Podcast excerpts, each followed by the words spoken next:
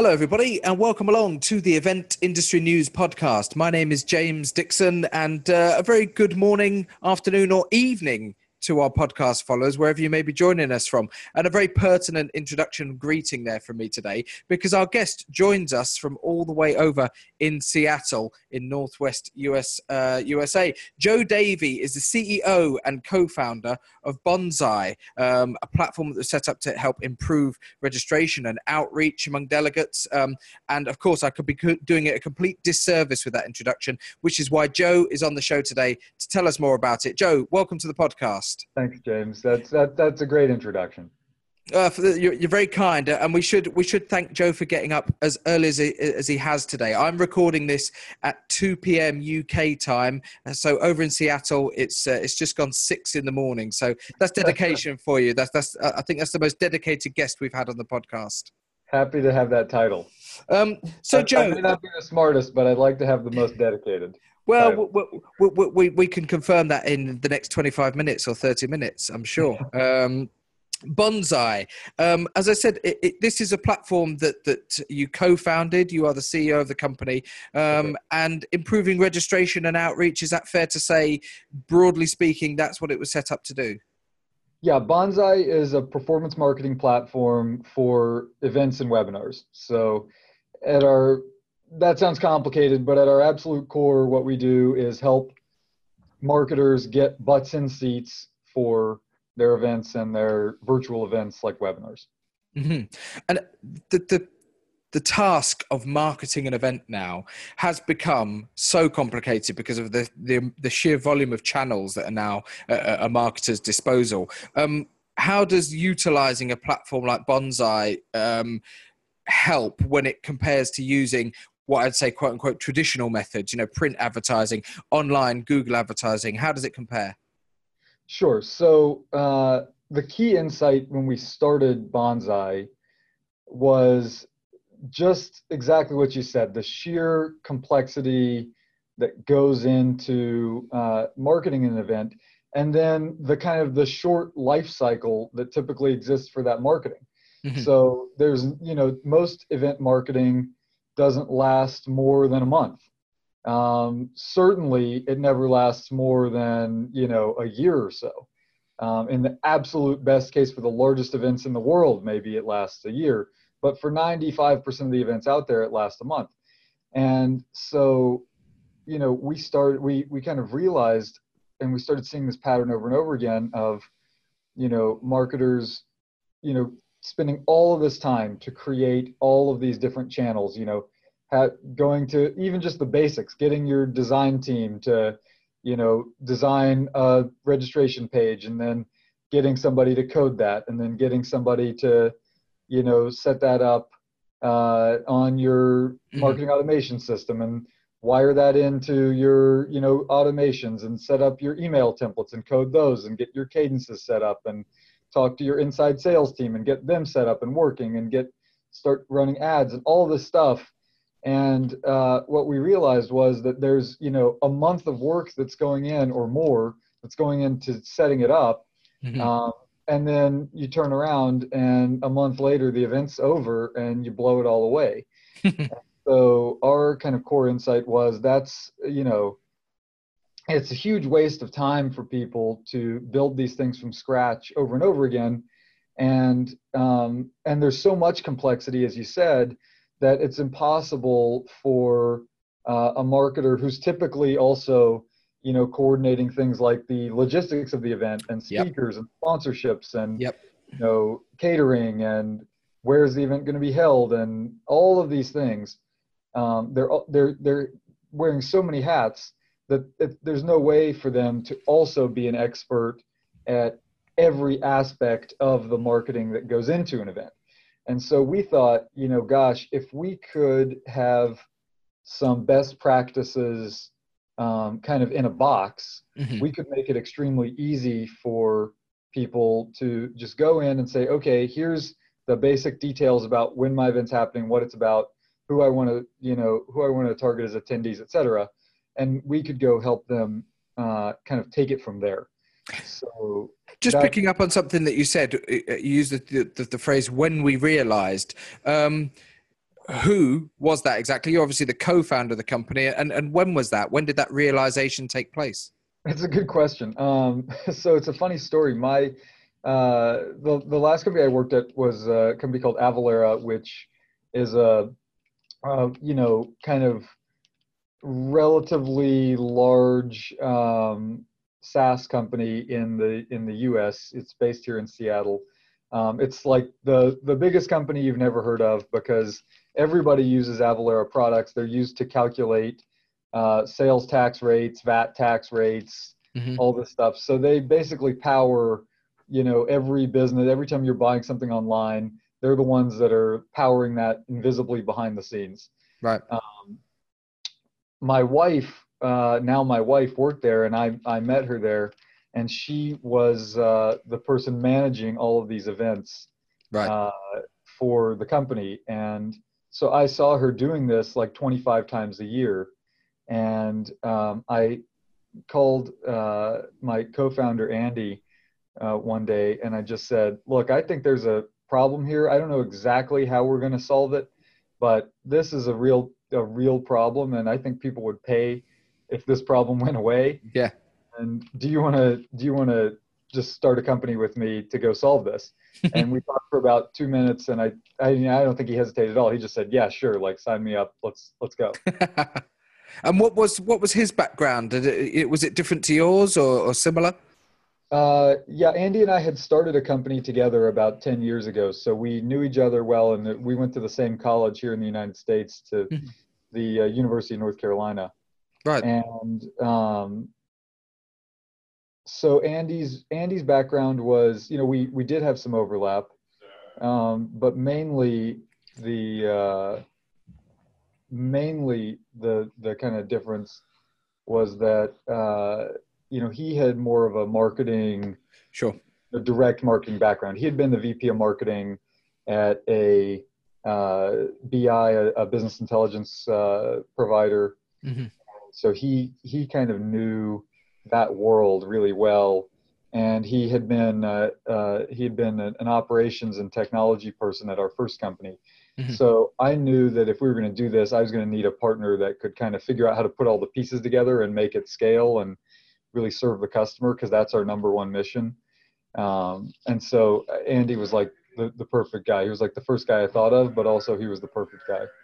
Uh, oh, and presumably, when you when you have an idea for a, a product like this, it's okay having that spark of an idea and the inspiration coming perhaps from one person or from one company, but I would guess there has to then be a phase of, of research where you actually have to go out and see, right, is everybody struggling with this? You know, how many people are struggling with it? Was it just a one off scenario or is there a genuine market for this further afield outside of my initial inspiration? Was, was there a long research phase where you wanted to talk to event organizers, where you wanted to, to find out about what other platforms are out there to help them with this?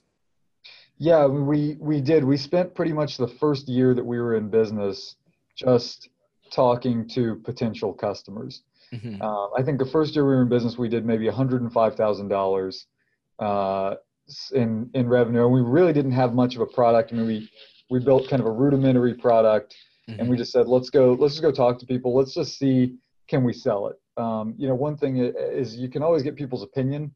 Yeah. Um, you can ask them their opinion of, oh, you know, what do you think about this? Do you think you would buy this? Is this interesting to you? Um, but the ultimate test is to say, okay, will you pay for this? How much will you pay for this? And so our approach was basically to say, we're going to build a really lightweight product that's not that's not the perfect solution, but it's a starting point. Mm-hmm. And um, and from there, then we're going to take that and you know if people actually will buy this from us, then we know we can go invest to kind of build up that product and, and bring it to where it needs to be. Sure. And I guess when when potential clients are looking at, at the value to it, and, and when you're asking them the question of what would you pay for this, um, uh, uh, uh, the natural inc- inclination, I guess, would be to look at how many people it could bring in through the door, i.e., how many new visitors or how many delegates could it could it bring into our events if we were to use this but the other side to that is they also have to consider how much time they're going to save as a business, how many man hours potentially they're recovering back into the company to invest elsewhere by streamlining and making easier the task of bringing people into their events. Exactly, exactly. So so it's it's it's both, right? On the one hand, you know, part of our pitch is, hey, you know, we can help you grow these events. You know, we can help you get you know more attendees, and and that's ultimately what people want. But mm-hmm. a very real part of our pitch is, hey, you're already doing a lot of other stuff here. Uh, is this really where you want to? You know, do you want to die on this hill? Is this where yeah. you want to spend your time? Yeah. Um, or do you want to just give it to us and we will make this problem go away for you and sure. so that uh, you know that really resonates with marketers especially you know when they're already so overloaded uh, with other stuff going on. Um, when it comes when you sit down with a client or, or you know you, you, talk to them over the phone and you look at the targets and the objectives for a particular event and and perhaps what you would like them to uh, achieve by using your platform um, how does it vary? Is it, just about getting sheer numbers of people through the door? Is it about volume, or will it come down to actually we, we would prefer to have fewer people but more of the right people? So we want to target people by job title or sector. How, how variable can it be when it comes to setting those objectives?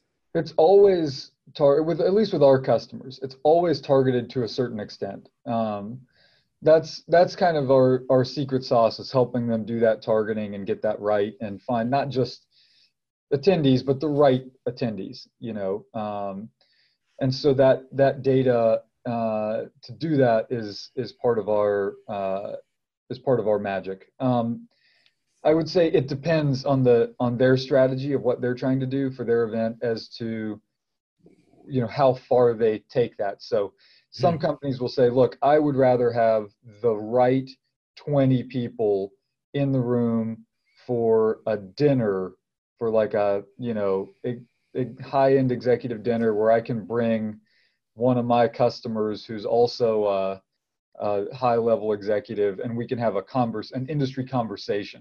Hmm. Um, so that's very attractive.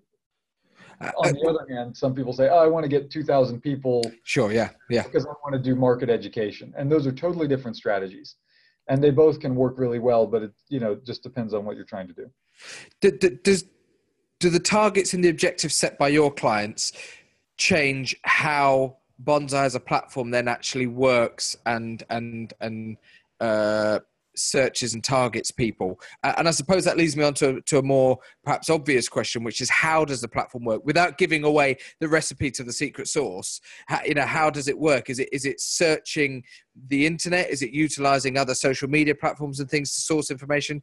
Give us a sort of a fundamental idea about how it's working Sure, sure. Well, we have a uh, we have a, a, basically a large uh, uh, database of targeted, uh, you know, IT, marketing, HR, mm-hmm. Uh, other professionals all around the world. So um, we have, uh, you know, we have basically, you know, we we can kind of help you figure out, okay, if I'm hosting an event in you know Sydney, Australia, or I'm hosting an event in New York uh, or San Francisco or London, mm-hmm. uh, we can say, okay, who are the people that are in that region, um, first of all, and then who are the people that actually, you know, fit the criteria of what you're looking for. So if you're selling an IT security product, um, you may, and you want to have, you know, an event for IT security professionals so they can uh, you know, learn about industry trends, learn about what's mm-hmm. going on, and then and you can also in that context talk about why your product, you know, is relevant to them. Yeah. Uh, then you know we can say, okay, great. Like we know the people that uh, are you know are yeah are in that region, but also that have that you know affinity that are responsible for IT security at their companies. Um, and so we can help you kind of identify who those who those people are, and that that way the content is much more relevant for uh, for the the prospects we're reaching out to. Also, you know, mm-hmm. we don't want people to get a bunch of you know spam. That's a horrible strategy. So yeah.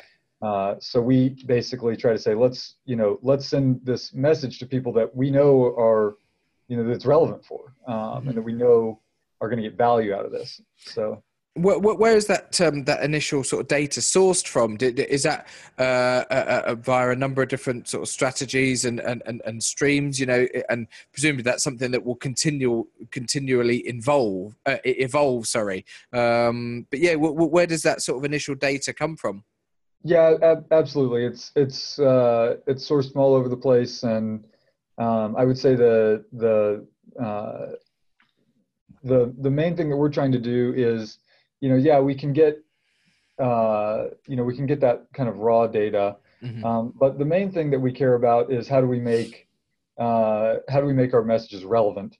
Yeah. And so, so for that, it's really about trying to understand, um, you know, what what somebody, uh, you know, what somebody actually cares about when they walk into work, when they put their, you know, hat on of, okay, I'm I'm no longer Joe the, uh, you know, guy who lives in Seattle. I'm Joe, the CEO of this company.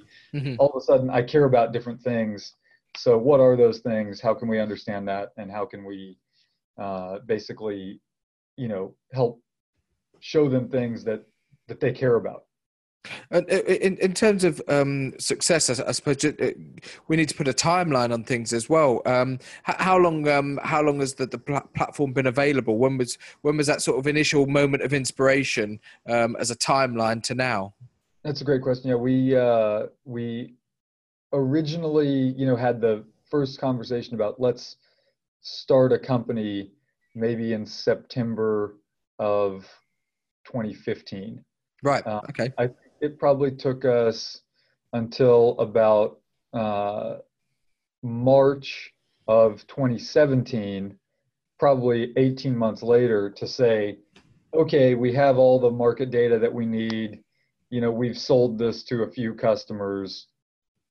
You know, we know that there's a business here. Let you know we've built we've built a basic product.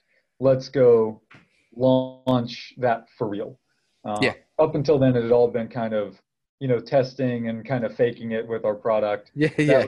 that okay like we're really doing this. Let's let's let's really launch and, and, and how soon after it was it was you know launched fully um, did you start to see repeat business? Because obviously if, if something like this works it's going to become very very attractive for something that instantly any event organizer will say right well we have to use that again. Um, so how soon did that come about before you started to have clients coming back to you saying we're ready for you again Absolutely, from day one. Um, we we had you know the the very first client uh, that we ever uh, signed in the event on the event side of the business um, was a, a small IT security company, kind of a startup in uh, the San Francisco Bay Area, Silicon sure. Valley area, hmm. and uh, they, you know, called us and said, "Oh, we want to do this event," and you know, I think we were still working on that one, and they called us back and they said, "This is going so well, like we're we're going to stop doing other types of marketing. We're just going to use you guys,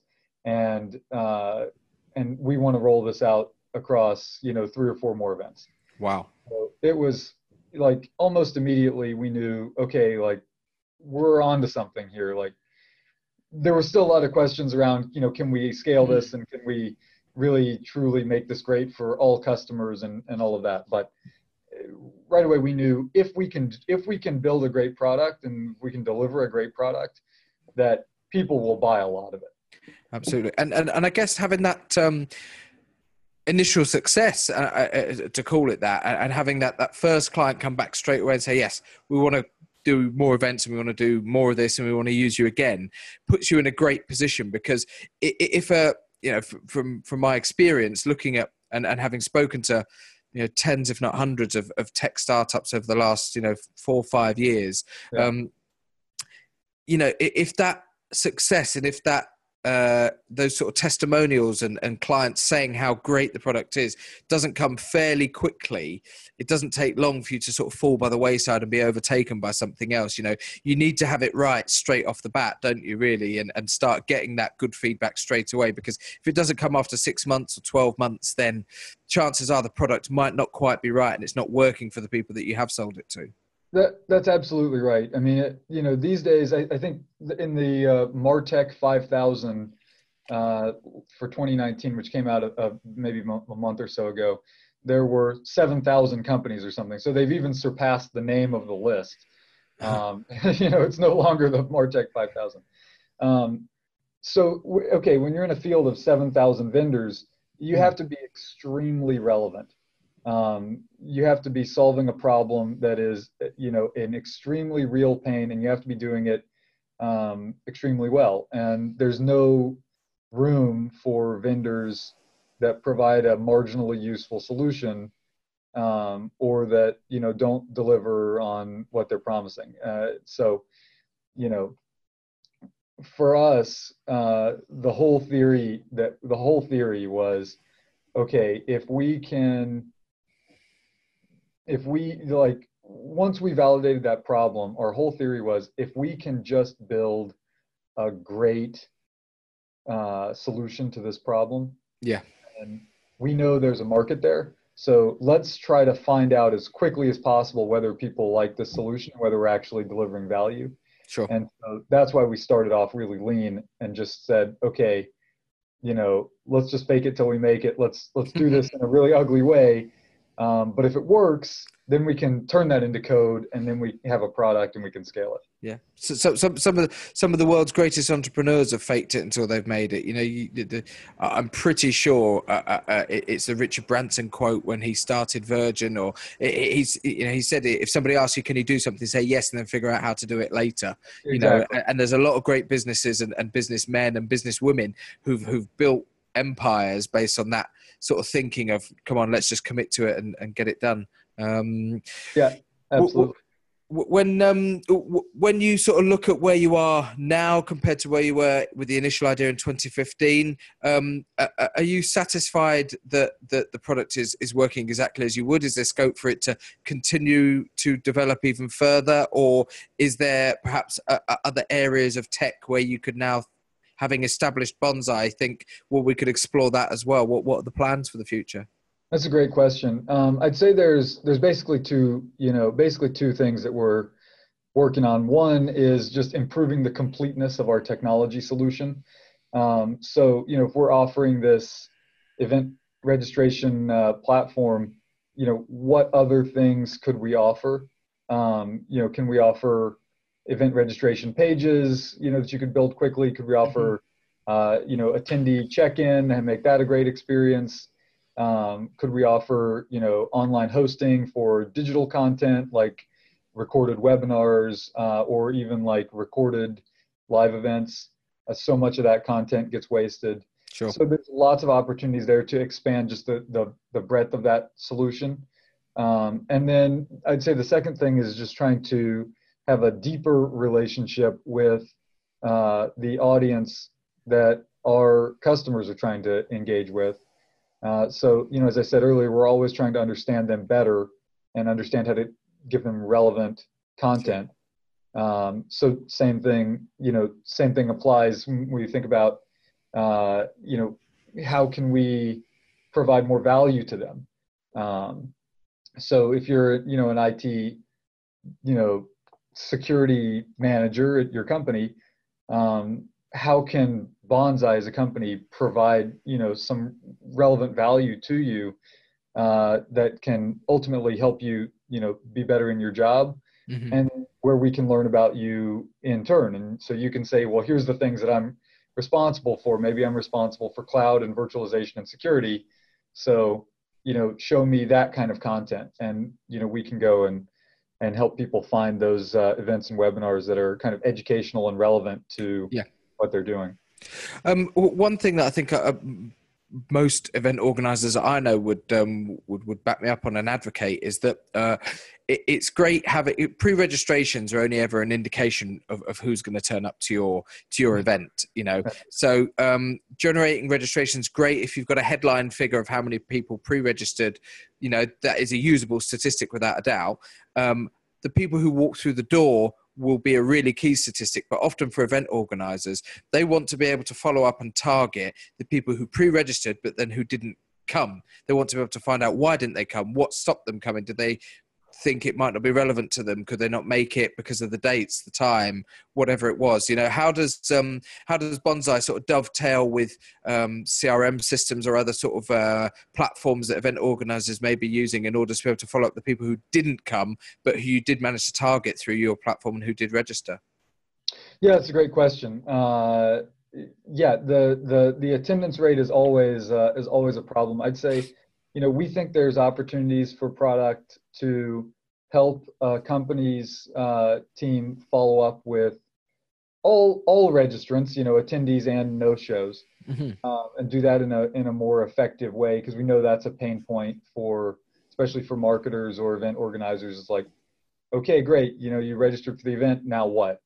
Um, so we think that we think that's a big one and then and then yeah you know just tracking the uh, just basically tracking the attendance rate tracking and saying okay do we know who came and and you know do we know uh, you know who didn't come and can we follow up with them differently for example or if we have you know some subsequent you know communication to go out can we you know segment it based on that mm-hmm. um, I, another another big thing um, at least that you know we've said hey this uh, you know is is a useful or this could be useful um, is for those uh, for those marketers to actually be able to say okay uh, you know my event i've got you know 50 people registered can we help them predict uh, how many people are actually going to show up. Yeah. And we say, okay, for this type of event, we think maybe 25 people will show up. We think maybe 30 people will show up. Some of that predictive analytics, so they can better plan on, you know, how large does the venue need to be? You know, how what size does the room need to be? If I've got yeah. catering, what volume of that do I need to do? Um, all of all of that stuff. So there's we think there's lots of opportunities to improve that aspect of it. Mm-hmm. I, I, mentioned um, uh, uh we, we, we, are coming towards the end of today's episode, but at the very uh, start, I mentioned that Joe is joining us today from Seattle uh, in uh, in northwest uh, USA. Um, is is the product developed fundamentally for the US market, or have you got international users? You know, if, if a if a UK organizer came to you and said, "Look, I'm interested in what I heard," um, would it work over here or is it reliant on on having the correct data that would be applicable to a, a specific territory? It's a great question. Um, it is it is uh, you know in use internationally at this point. We you know don't support every country um, but we support many countries. We support uk um, and what we found is that you know there's many us companies that want to be in those international markets. So there's U.S. companies that want to reach the U.K. market. There's U.S. companies that want to reach the Australia, New Zealand market, or um, even you know Singapore, China, India. Even markets like that now are becoming more attractive for yeah. uh, for companies to reach. So, you know, we've we've seen it's not necessarily just you know people hosting events in their backyard, but really people want to expand their uh, their their global footprint Mm-hmm. And so, yeah, from may, maybe not day one, but from, you know, year one, we said, okay, we have to be able to support that. And um, we've gotten better, better at it over time. And I guess uh, for us, you know, that's a constant, uh, it's a constant battle, you know, of, okay, what, what geographies can we expand? How can we, yeah, uh, you know, how can we, you know, better serve customers in those areas? So, um, we're we're we're always evolving there. But yeah, we we support a lot of international geographies right now.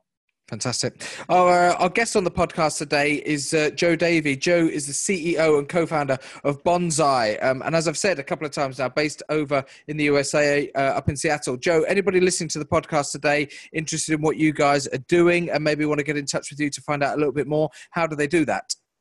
Sure. Uh, easy. You can uh, email us at team at getbanzai, B-A-N-Z-A-I dot com. Uh, you can message me on Twitter. My Twitter handle is at jpdavy, uh, at jpdavy, uh, or go to our website, getbanzai.com.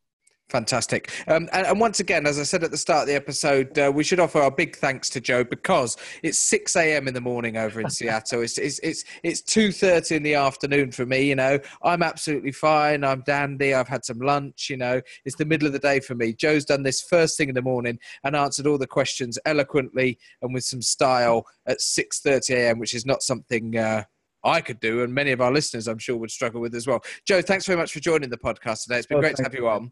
Thanks um, for having me. James if you're watching the video version of this podcast via eventindustrynews.com, head over to Podbean or iTunes or your favorite podcast downloader and get all of the previous episodes of the podcast as audio versions. Great to listen to on your commute to and from work, or if you're out and about and you've got a little bit of downtime at, uh, at the events that you're working on. Um, if you are listening to today's podcast, why not hop over to eventindustrynews.com? We've got videos of all of our podcasts as well as being able to access all the latest features, news, and content that's on the Event Industry News website. But for now, our thanks once again to CEO and co founder of Banzai, Joe Davy. My name's James Dixon, and we'll see you on the next episode of the Event Industry News podcast. Thanks very much. Goodbye.